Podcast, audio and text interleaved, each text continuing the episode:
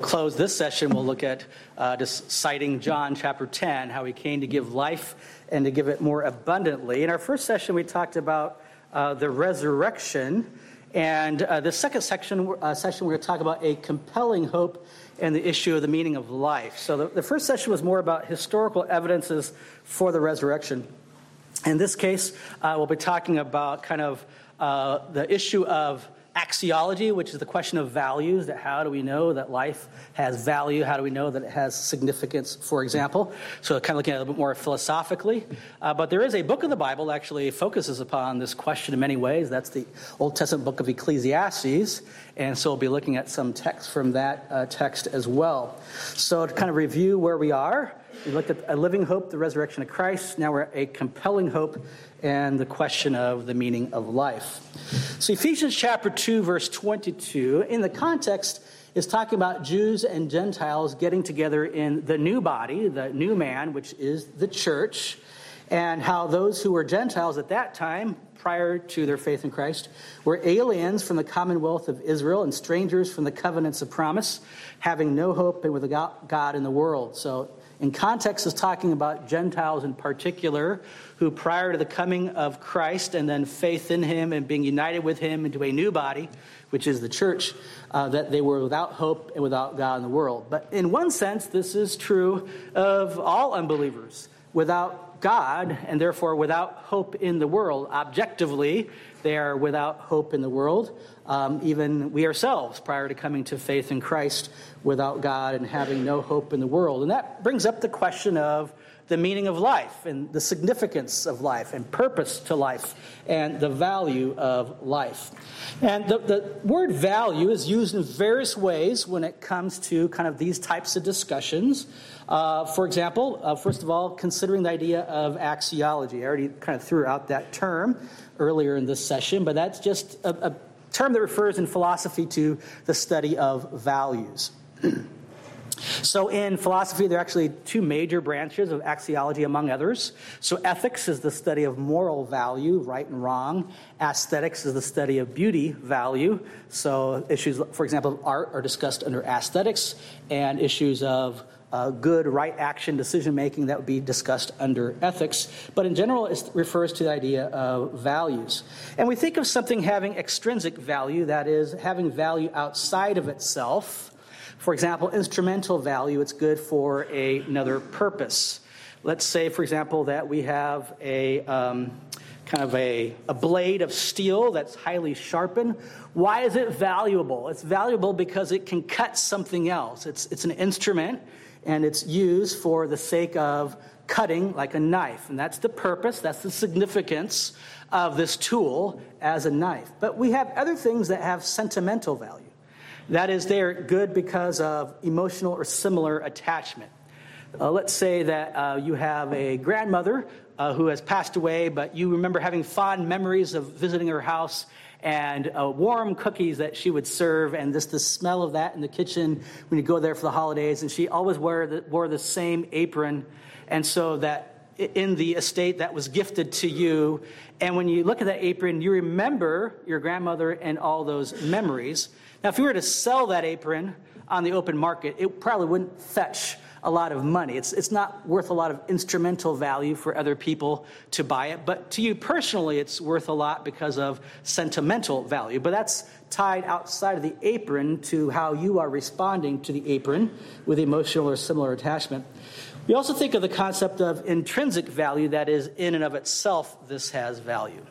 One fascinating thing about um, non Christian worldviews, especially in our contemporary American context, is that it seems often they are running off of the fumes of the background historically of the Judeo Christian ethic.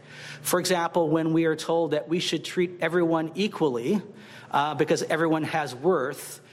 And the background to that conversation in our context was a Judeo Christian ethic of everyone being made in the image of God.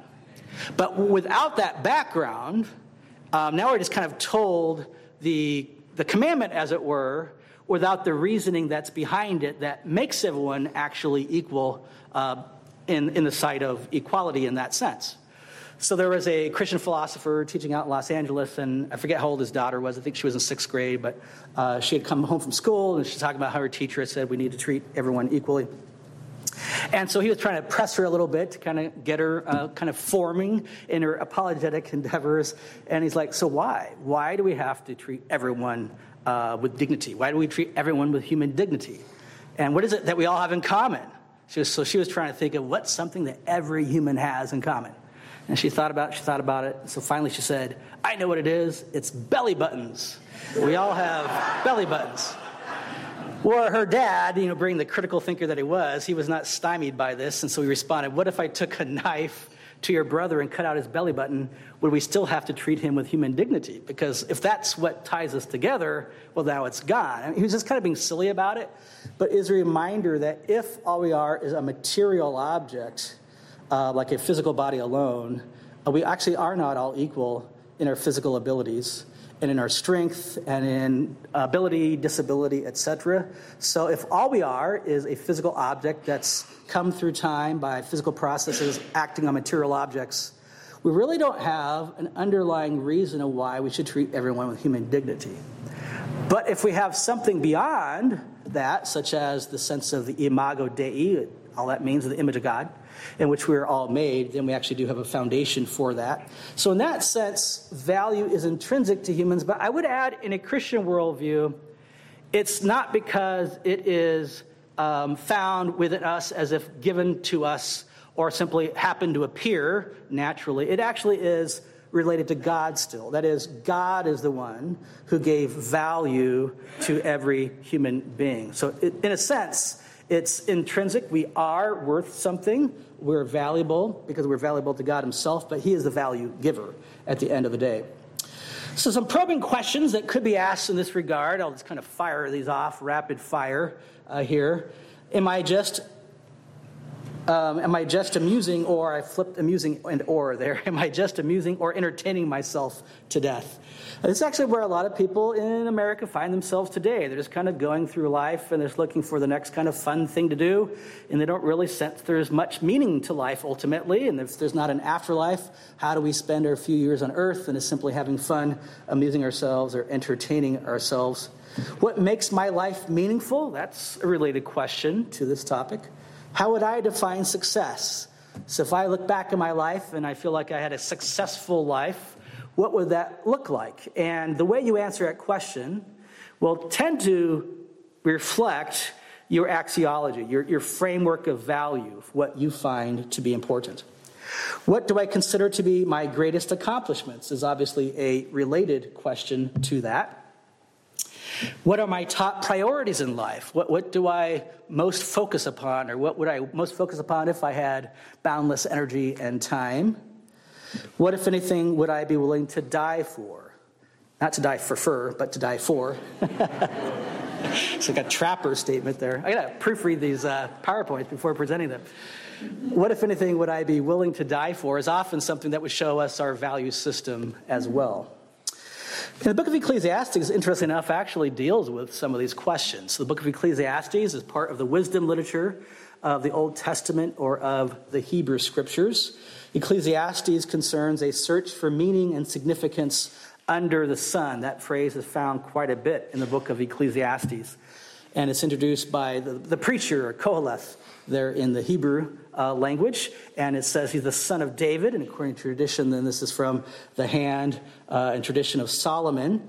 And he's searching for significance and meaning under the sun, though. So it's on an earthly level. We really don't get this divine perspective strongly until the end of the book when it kind of wraps it all up and says, I went down all these routes and none of these really brought me in the end value and significance.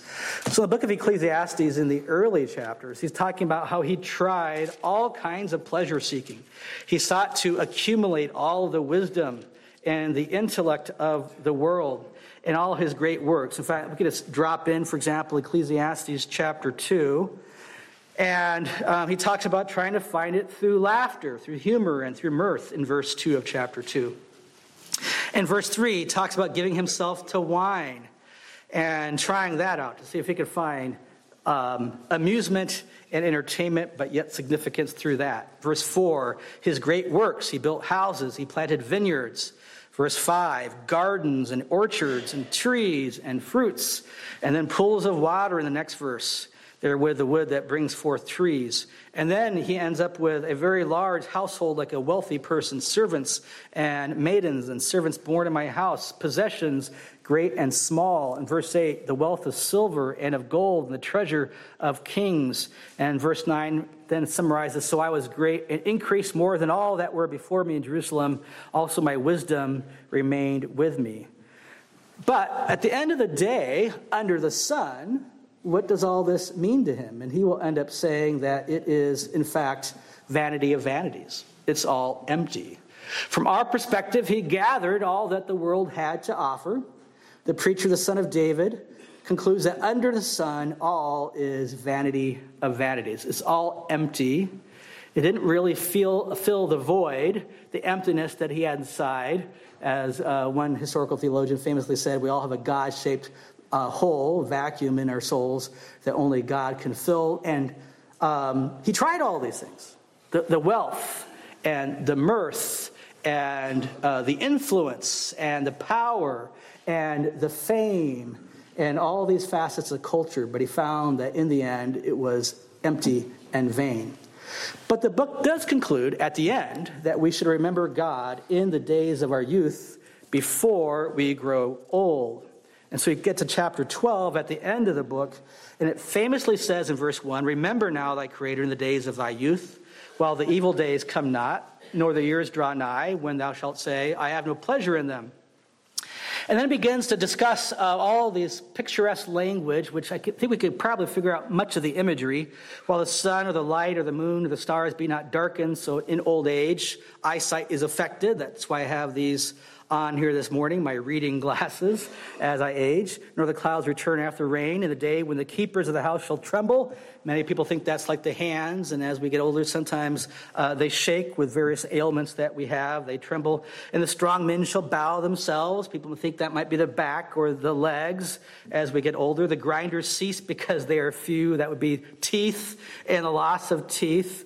And uh, of course, in modern day, we have dentures, etc. And hope that and those that look out the windows be darkened, so the eyesight, and the doors shall be shut in the streets when the sound of the grinding is low. So our hearing begins to go. We can't hear very well. He shall rise up at the voice of the bird, so we don't sleep very well, etc. And so this is very picturesque language of what it's like to age and become elderly inside that context. And he's like, I, I realize that at the end of the day, uh, the way I spent life was vanity of vanities in the period that I was seeking uh, to find significance under the sun, at least. And so he's going to recommend and to exhort his readers not to do that, but rather to remember now your Creator in the days of your youth, while the evil days have not yet come and the years have not drawn nigh, in which you say, I have no pleasure in them. So, in summary, vanity of vanities, saith the preacher, vanity of vanities, all is vanity.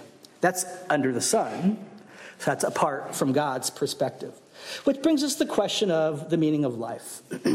there are some options that are on the table in our modern context. One is simply nihilism. There is no meaning to life. That word is used in various ways in different contexts. Here in this context, we're talking about axiology of significance, of meaning, of value. Um, it comes from the Latin that simply means nothing, nothingness. So in this context, it means there is no values, nothing of ultimate value, no significance. And there are some individuals, even philosophers today in academic contexts, who would say, to be honest about it, I think that this world just kind of has developed through physical processes, act, acting upon material objects over long periods of time. There is no ultimate meaning, no ultimate purpose to this. And so, in the end, there's actually nihilism. There's nothingness. We can try to fabricate our own meaning, but it's not of real value, it's simply of artificial value. Others would say, well, we need to create our own meaning to life, or subjectivism. Subjectivism. Each of us, as a subject, as a thinking and willing subject, we get to create our own meaning to life. In the mid 20th century, for example, uh, existentialism was a strong philosophical movement, especially in kind of French context with Jean Paul Sartre and his philosophy. And this is one of his key ideas that captivated a lot of the young people at the time period is that we don't really have an essence that we are given. There's nothing given of our essence. We actually have something that we're moving toward, and we get to create ourselves, that we make who we are uh, through our own choices. And so that in that sense, we're really Lord of our own lives of our own um, significance and of our own meaning. Others would say, well, that, that seems rather individualistic to a problematic level. So perhaps we need to find meaning through humanism or humanitarianism. That is, life has meaning as it works toward human progress. So it seems like if it's just about me, like subjectivism, and we'll all pass away, that uh, know, everything being true of death and taxes, as it were, that these are givens, and that we're uh, leading inexorably toward the grave, that therefore life cannot have meaning. Um, and if it's just about us creating the meaning, then that meaning dies away with us as we end life and we are put in the grave. So let's think beyond that. Let's try to help out other people. And maybe if we help out other people, including the next generation, then they'll have meaning, and that meaning will live beyond us. And that's the statement of humanism. We'll see in a moment that doesn't fully answer the question, actually, because you're kind of kicking the can down the road on that one, and I'll explain that more fully in just a moment. Of course, the other major player on the table, is theism, that life has meaning and God's overall purpose and plan, that God is the one who ultimately gives life meaning. That is, if there is value, there has to be a valuer. There has to be someone who gives the value to the object, just like we value the knife, the sharpened piece of metal, because we use it for a specific purpose. Uh, that in the end, it's not that we give our own selves value, uh, but God is the one who, in fact, gives us value and ultimately gives life its meaning. That would be the theistic approach. Well, um, Ecclesiastes says, Let us hear the conclusion of the whole matter. Fear God and keep his commandments, for this is the whole duty of man. For God shall bring every work into judgment with every secret thing, and whether it be good or whether it be evil. Ecclesiastes 12, 13 through 14. And that language of the whole duty of man reminded me of another Old Testament passage, perhaps you as well, in Micah chapter 6, verse 8. He has showed thee, O man, what is good and what does the Lord require of thee. That is, what's the whole duty of man? But to do justly and to love mercy and to walk humbly with thy God. And so these are very theocentric, you might say. By that I mean that they are focused outside of us upon God. God is the one who shows us the significance and the meaning to life. And of course, we're not trying to at all move outside of or beyond or next to uh, this morning's message about the gospel itself, that the gospel itself of the death of Jesus Christ for our sins and his resurrection, that we are saved by grace alone through faith alone. Uh, but these verses talk about how we live our lives and how we are finding significance and meaning in a God focused approach to those, these two texts from the Old Testament. Well, what I would like to do is establish the fact that without immortality, life has no ultimate value. In other words, if the 60 or 70 or 80 or could be much lower, 25, 15 or higher, 95, 100 years, whatever the amount of life that we spend on this earth, if that's all there is, then logically, life does not have ultimate value. If all we have is this short stint of life that we have here now. Why is that? Well, first of all, it doesn't have significance and value because if I'm going to die in a few years, what difference does it make whether I ever lived or not? So you think through um, if I die and that's it, I am a material object, material object decays, fades away. It has no afterlife. It has no memory of what happened before, no experience of what happens afterwards. Then in the end, we simply decay and rot um, in the grave or through cremation, and that's the end. And it, it's going to be the same for everyone, no matter how we live life or what we believed in this lifetime. And according to science, the universe is on an irreversible course toward entropy. So remember how I earlier said humanism actually seems to come up with an answer and it says, well, let's go beyond ourselves. Let's think of the human race, especially the next generation. So then we have significance that outlasts us. We're going to help out the next generation and maybe they'll help out the next generation. And so the, the meaning goes beyond our lifetime. But the problem is, in their own worldview, which is a closed worldview, there is no God outside of the world, outside of the material universe. Eventually, uh, millions and millions of years from now, the sun would die of heat death, uh, will be a complete lack of energy, and so human life as we know it will cease to exist upon this planet. And although we're trying to get the next generation to have meaning, and they'll give the next generation, eventually the entire human race will pass away without any memory of the past, if you have this materialistic worldview that we simply die and rot away and that's it. That's why I said it's simply kicking the can down the road to move from a subjectivist approach to a humanist or humanitarian approach, because in the end, you end up at the same place. That is, that there are no living beings with memories of the past that actually would recall and relate the significance and meaning that had been passed down to them. But also, without immortality, life has no ultimate value in the sense of purpose and meaning. If my life is entirely merely the result of physical processes acting on material entities, where does purpose come from? That is, if there is no personal being who, as it were, programmed the cosmos and put it together with intent and with design, and things have simply happened the way they have because of physical processes, we end up with what in philosophy is called the is ought conundrum. That is really what we're discussing in the material world is the way things are. This is what is. But it would be a logical um, difficulty to jump from what is to what ought to be. Uh, if this helps a little bit, you're jumping from what's descriptive, that is, describing how things are, and trying to make it prescriptive. That's the way things should be, but that actually is a logical fallacy to jump from the is to the ought, from description to prescription. But really, if there's no God and there's no personal, intelligent being who's created the world and designed it and is sovereign, then we are forced to jump from the is and to the ought, which would be a logical fallacy. Furthermore, just to quote one thinker here, human life is mounted upon a subhuman pedestal and must shift for itself alone the heart of a silent and mindless universe.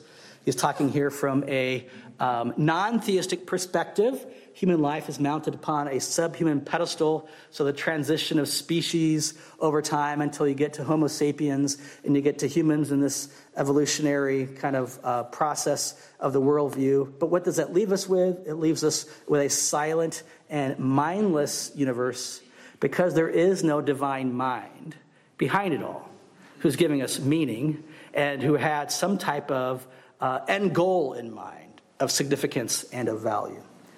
Which is fascinating because then not all things are made right in this life. There are two, I should say, this life rather than his life. Um, what we're getting at there is lots of times people get away with amazingly bad things in this lifetime. Uh, robbers who perhaps live a, a high life, as it were, on wealth, like a dictator, takes over a country and lives a very high life, and no one has brought them to justice, and then they die. Like, well, what was the justice in that? Because they never faced um, the results, the consequences of their criminal activity. But if you don't have an afterlife, there is no way to right the wrongs that happened in this life because there's nothing that happens after the grave. And Ecclesiastes actually laments this issue when it's talking under the sun. It says in Ecclesiastes chapter 3, verse 19 For the fate of the sons of men and the fate of the beasts is the same. As one dies, so dies the other. Indeed, they all have the same breath. There is no advantage for man over beast, for all is vanity.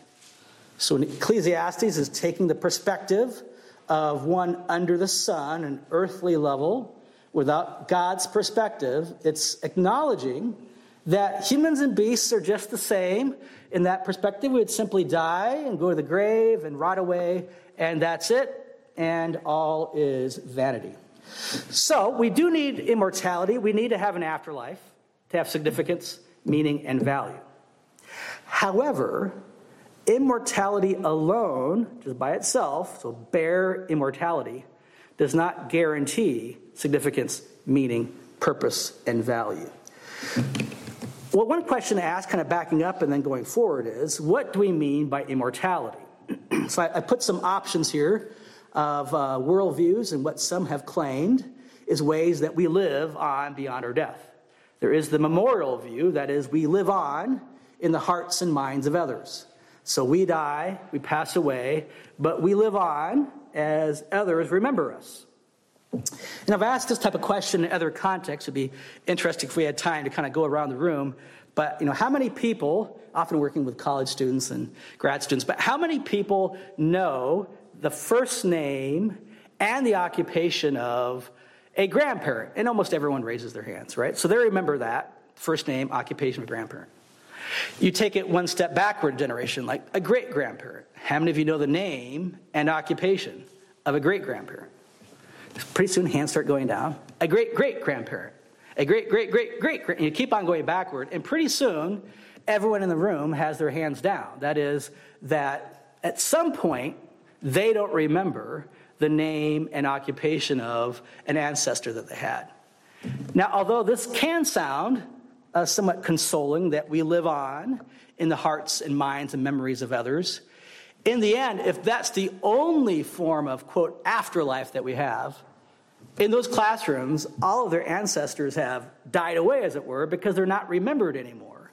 And if that's all they have is memory, then they have ceased to exist in that type of form because people don't remember them anymore. I know, I know this sounds rather disconcerting, but this is what, of course, we're all heading toward is that do we really expect? I realize it's different now, the digital world, and we may have artifacts up on the web for a very long time, perhaps, uh, if the Lord tarries, about kind of the effects of our lives in the digital world, perhaps, uh, on the internet, et cetera. So things could be changing in that regard. But in a, a sense of purely in the minds and hearts of others, um, we do pass away. A second approach is the cultural immortality approach. And this says that we live on through cultural artifacts. So we write a great book. And so, in that great book, people remember that forever, and they'll be reading our classic work five generations from now. Or we write an amazing musical composition. And so, just like Bach or Haydn or something, people will be playing that piece of music generations from now. We will live on through our great um, artifacts or an architectural wonder, such as a building or some other facet that we have created. Now, a problem with this, just speaking logically, is that this is rather elitist, first of all. I mean, the vast majority of us will not be writing a book that people will be reading generations from now. We will not be writing a, composing a piece of music or building a building that will be standing there forever that people will remember. So it's rather elitist. Everyone else will simply pass away under a cultural immortality view. But also, you think of the artifacts themselves, that is, especially buildings and architecture, it eventually will decay and perhaps be torn down, etc. It's not really everlasting immortality. Genetic immortality says that we live on in the DNA of our descendants. So we pass on our DNA and we live on in that. And this brings up all kinds of questions related to the other ones we haven't even addressed yet, but we'll continue, such as is that really personal existence when you're living on in chemical form in the DNA of your descendants? But it also brings up questions of those who are infertile, for example. Do they simply have no afterlife because they don't have descendants? And what would happen in their cases? And then cosmic immortality. So you can think about living on, you know, as some kids' uh, films we even talk about in the circle of life, and we continue to live on as we decay, but then we're passed on and we kind of move from the grave. Our substance goes up to the apple tree or something, and then some beast eats the apple, and we kind of move from the apple to the beast, and we become a part of the cosmos, and we live on through all of that. But again, is that we're using the word we live on or I live on, but is that really what's happening? Is there a person? Who's living on through DNA or through this cosmic circle of cosmic immortality? Is there any personal afterlife to those views? And of course, the Christian worldview proclaims a personal afterlife in which death is not the end, but we continue to exist as the persons that God has created us. And we have the intermediate state and eventually a resurrection in which our uh, glorified body will be attached to our uh, spiritual selves. So without God, life has no ultimate value. First of all, significance and value. Mere duration of existence does not guarantee significance, for one could simply experience eternal insignificance. So while immortality is important, of itself, bare immortality doesn't answer all the questions. So let's kind of have a little thought game here. Let's say that, I mean, you have to work with me on this one because it's you know, not something that works by science, of course, but that you are stranded on this uh, chunk of rock, like a meteorite, floating in space, and um, you won't ever die. So you're just kind of floating out there on a piece of rock three feet by three feet forever. And so you'll live forever, but I mean, would you find that to be enjoyable? Would you find significance and would you find meaning in the fact I'm existing forever?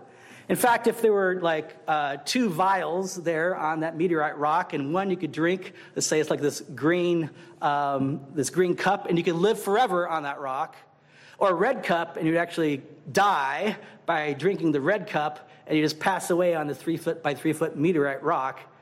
Wouldn't you, in some ways, be tempted just to kind of like I'm not going to live on this three foot by three foot rock forever. No one to relate to, no personal relationship existence with anyone outside of my little piece of property there. And I'm just using this as a thought game to show that in and of itself, immortality doesn't answer all the questions. It's important, but without God and without ultimate personal relationships with Him and with others, it doesn't answer all the questions. Also, it doesn't answer the question of purpose and meaning as uh, Dostoevsky is attributed to saying, actually, the quote's um, not quite how we usually quote it in his book, but a paraphrase that's often quoted is If there is no immortality, if there is no God, then all things are permitted. And the context here kind of brings us back to that dictator scenario someone who's so powerful, they're above the law, and they die in wealth, they die in fame, they die in power. There's no justice ever meted out. But if we were that powerful and there's no life after death, then why not live that way? If there is no immortality and if there is no God, a justice giver to give out justice after death, then all things are permitted. I do not have the power to give value and purpose to all facets of my life, as many key facets are beyond my control. Remember, I'd thrown out the name of the philosopher Jean Paul Sartre earlier. And he talked about creating meaning for ourselves, but he did acknowledge that there are facets of our lives that we have no control over that greatly affect who we are today. He called these facticities. So, what would be a facticity? Something that's true in your life that you did not choose, but really affected who you are today. Like, what's an example of that? Place of birth. Place of birth. So, I, would, I did not choose to be born in Des Moines, Iowa. I didn't like have a catalog and like, I'm going to choose where to be born, right? I had no power over that. Parents is a key one. Parents influence us in amazing ways in the growing up years in particular, and the way that we were raised influences who we are, but we had no power over that. Time of birth as well, like what era you were born in, the historical context in which you were born. There are facets of our birth health that we had no power over. Um, it could include, for example, um, even uh, birth disabilities, for example. We didn't choose probably to be born into a specific linguistic structure, a specific language structure. I was born into an English speaking context. I didn't choose that. So we have all these um, siblings. We didn't choose probably our elementary school teachers for many of us. You know, our parents didn't sit down and say, okay, here's a catalog, choose which teachers you want to be with. They probably made those decisions for us early on, right? So, I mean, just sticking with the issue of parents as an example, we don't go shopping for parents. Um, and I realize there could be some exceptions in cases of some divorce cases, and older teens get to have some say in what happens, et cetera. But with, with a, issue of a birth and a parent, we don't choose that, but it really affects who we are.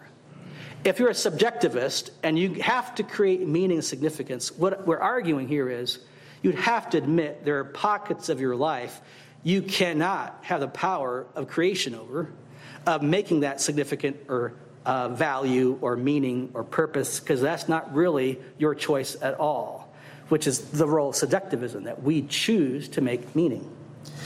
There must be a comprehensive sovereign value giver for there to be comprehensive meaning to my life. Even as adults, there are things that happen to us that we have no control over. Maybe an accident, for example, that greatly affect our lives. And we don't have the power, the authority to give that significance, that event in our life. What we need is a sovereign being. If all of life is to have significance, we need to have a sovereign being who is sovereign over all of life to give us significance. And this is also found in the book of Ecclesiastes. I've seen everything during my lifetime of futility. There is a righteous man who perishes in his righteousness, and there's a wicked man who prolongs his life in his wickedness. And so, once again, left without immortality and without God, it's all vanity of vanities. If you think then in terms of the infinite God and humans as his creation, we have the infinite personal God, in this case, the infinite God. You have a large chasm between him and us as humans. He's infinite, we are finite, we're part of the created realm animals, plants, minerals. But in the case of personalness, of a personal being, you make that list. You have the personal God and humans made in his image. We have the personal God, humans on that side of the chasm because we also are personal beings. Then the chasm, animals, plants, and minerals. It's not because we are amazing in of ourselves, it's because God has gifted us this way, being made in the image of God. Or as um, Pascal said, Blaise Pascal, that the irony is that we are miserable in a fallen world, in a finite fallen world as sinners. But what adds to our misery is we're able to think about it and to rationalize about it and to theorize about it, unlike a rock or an animal. We actually recognize more fully uh, the miserableness of despair that we are in this world. And so um, we have, we're a person, we're thinking volunt, uh, beings with will and emotion and with thought. In fact, Matthew 6, 25 to 26, and 10, 29 to 31, and Luke 14, 1 through 6 talk about the value of humans. I won't take time to read Matthew 6, but that famously talks about God who watches over the sparrows. Are you not worth much more than they are? And as well as lilies of the field, the plants. And then Matthew chapter 10 and verses 29 through 31 argues very similarly uh, from the standpoint of sparrows as animals and how humans are worth more than they are. Are not two sparrows sold for a farthing, and one of them shall not fall on the ground without your Father? But the very hairs of your head are all numbered. Fear you not, therefore, you have more value than many sparrows. And then Luke 14, 1 through 6. It, it actually takes a tactic of like a rabbi would do. A rabbi would take a tactic of arguing from the lesser to the greater. And Christ is accused of working on the Sabbath because he actually healed a human being on the Sabbath. And then he kind of flips this argument on the rabbis, though, when he says, or the Jewish religious leaders, he says, but the law itself allows you to rescue a domesticated animal out of a pit if it falls in the pit on the Sabbath day. And if that's allowed, arguing from the lesser to the greater, how much more would God allow healing a human being on the Sabbath? So it's implicitly there that the humans are worth more than the animals. In terms of facets of meaning, what do we as humans uh, need to have a sense of meaning in life? Well, first of all, a sense of identity. In a biblical worldview, we're made in God's image, and our identity is in Christ, that is, redemption. Thinking of a handy dandy Christian worldview for a moment, we have creation, we have fall, we have redemption, so the incarnation of Christ and his death for our sins and resurrection. Uh, we have community, how God has worked in community, such as Israel, uh, now the church, but also family, government, and then we have the eschaton, the future, so the final consummation. And various facets of this Christian worldview, which are founded upon ultimately theism at the wrist, there is a God, and revelation, he has revealed himself. Or as Francis Schaeffer said, he is there, he's not silent. Remind us of our identity in Christ. Of course, identity language is big in our culture today. As believers, our identity is we're made in the image of God and we are in Christ if we are believers. Our sense of love, everyone's looking to be loved, uh, to be beloved to someone. In a biblical worldview, we are loved by a gracious and self giving God and Savior. In incarnation, God loved us and gave himself for us. So God so loved the world that he gave his only begotten Son. So God loves us out of that much grace. We also need a sense of accomplishment to have meaning in life. And the Christian worldview reminds us that we serve others through vocation, uh, even uh, our various jobs. We are service to other people. And then in the life of the church, in particular in our ministries, we build the body of Christ, and we do so to the glory of God. That's the community part of our Christian worldview. So, in summary, here this morning. Jesus says in John 10:10, 10, 10, "I am come that they might have life and that they might have it more abundantly." Elsewhere in the Gospel of John, he stresses having life in the sense of eternal life. And in this verse, he talks about it being an abundant life, that we would live abundantly. And in the Gospel of John, like in chapter 15 with the vine and the branches, we get the sense that we can enjoy facets of that abundance even here and now. It's not simply about the extent of life, although it includes that everlasting life, survives the grave, but also actually is a description of the fullness of life in various ways as well, that we could live in a fullness of life. Or as Galatians 2:20 says, "The life which I now live in the flesh, I live by faith in the Son of God, who loved me and gave himself for me. Is no longer I who lives, but Christ lives in me." So through union with Christ and faith in him, he is living himself out through us, through his spirit so we can thank the Lord that we do not live a life of absurdity, a life of vanity of vanities, and we can live out this abundant life before others in our apologetic endeavor and in our witnessing opportunities. It looks like I saved one minute on this round. I'm only four minutes over instead of five. So if we keep on hacking away throughout the day, we'll get back on track. But I thank you for your attention. Again, if you have any questions during lunch, I would love to talk to you. But let's look to the Lord in prayer uh, for this session. Father, we do thank you for life itself in your Son, Jesus Christ, that you raised him from the dead, that he gave himself, but he also um, took back his life and conquered death. And we thank you for life in him. We pray that that might be evident to others as we have a spirit transformed and spirit empowered life, and that we might be able to make a defense, a reason for the hope that is in us, we pray. In Christ's name, amen. amen.